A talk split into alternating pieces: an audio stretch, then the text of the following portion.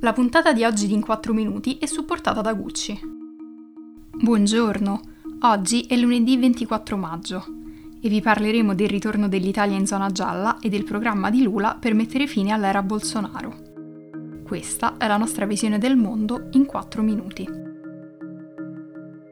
Il ministro della Salute Roberto Speranza ha annunciato che da oggi tutta l'Italia sarà in zona gialla, compresa la Valle d'Aosta che fino alla scorsa settimana era ancora in zona arancione. La dichiarazione di Speranza è arrivata venerdì mattina, prima della diffusione dei dati del monitoraggio settimanale dell'Istituto Superiore di Sanità. Si tratta di un annuncio molto atteso, visti gli importanti progressi delle ultime settimane. È infatti la prima settimana del 2021 in cui nessuna regione ha registrato il livello di allerta nelle terapie intensive e un netto calo per quanto riguarda contagi, decessi e tasso di positività dei tamponi. I dati hanno confermato che la situazione epidemiologica è in netto miglioramento, grazie anche all'andamento della campagna vaccinale, che ha permesso al governo di approvare un nuovo decreto legge per anticipare delle aperture e iniziare a ridurre l'orario del coprifuoco, che nelle zone gialle è stato spostato dalle 22 alle 23 per poi essere completamente eliminato il 21 giugno. Dal 1 giugno i ristoranti potranno riaprire anche al chiuso, senza dover interrompere il servizio alle 18. A partire dallo scorso weekend i centri commerciali hanno riaperto anche nei giorni festivi, mentre le palestre riapriranno da oggi.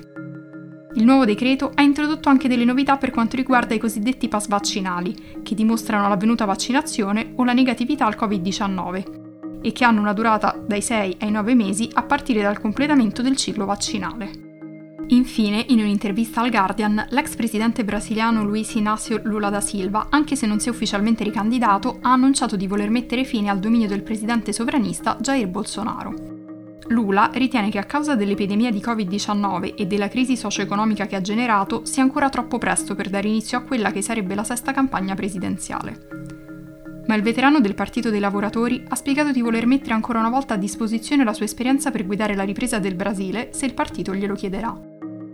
I semi per il ritorno di Lula sono stati gettati a marzo, quando la Corte Suprema brasiliana ha annullato la condanna per corruzione che lo ha costretto a rinunciare alla candidatura nel 2018, lasciando campo libero a Bolsonaro. Due mesi fa il Tribunale Supremo Federale del Brasile lo ha prosciolto da ogni accusa sul caso Petrobras, così Lula è diventato un'alternativa affidabile, moderata e ottimista all'estremismo distruttivo di Bolsonaro e si è impegnato a incontrare i potenti il cui sostegno sarà fondamentale se vorrà reclamare la presidenza il prossimo ottobre. Stando ai sondaggi, la sinistra questa volta non avrebbe problemi a sconfiggere Bolsonaro, che molti accusano di aver devastato l'ambiente e l'economia del Brasile e di aver gestito in modo catastrofico la pandemia.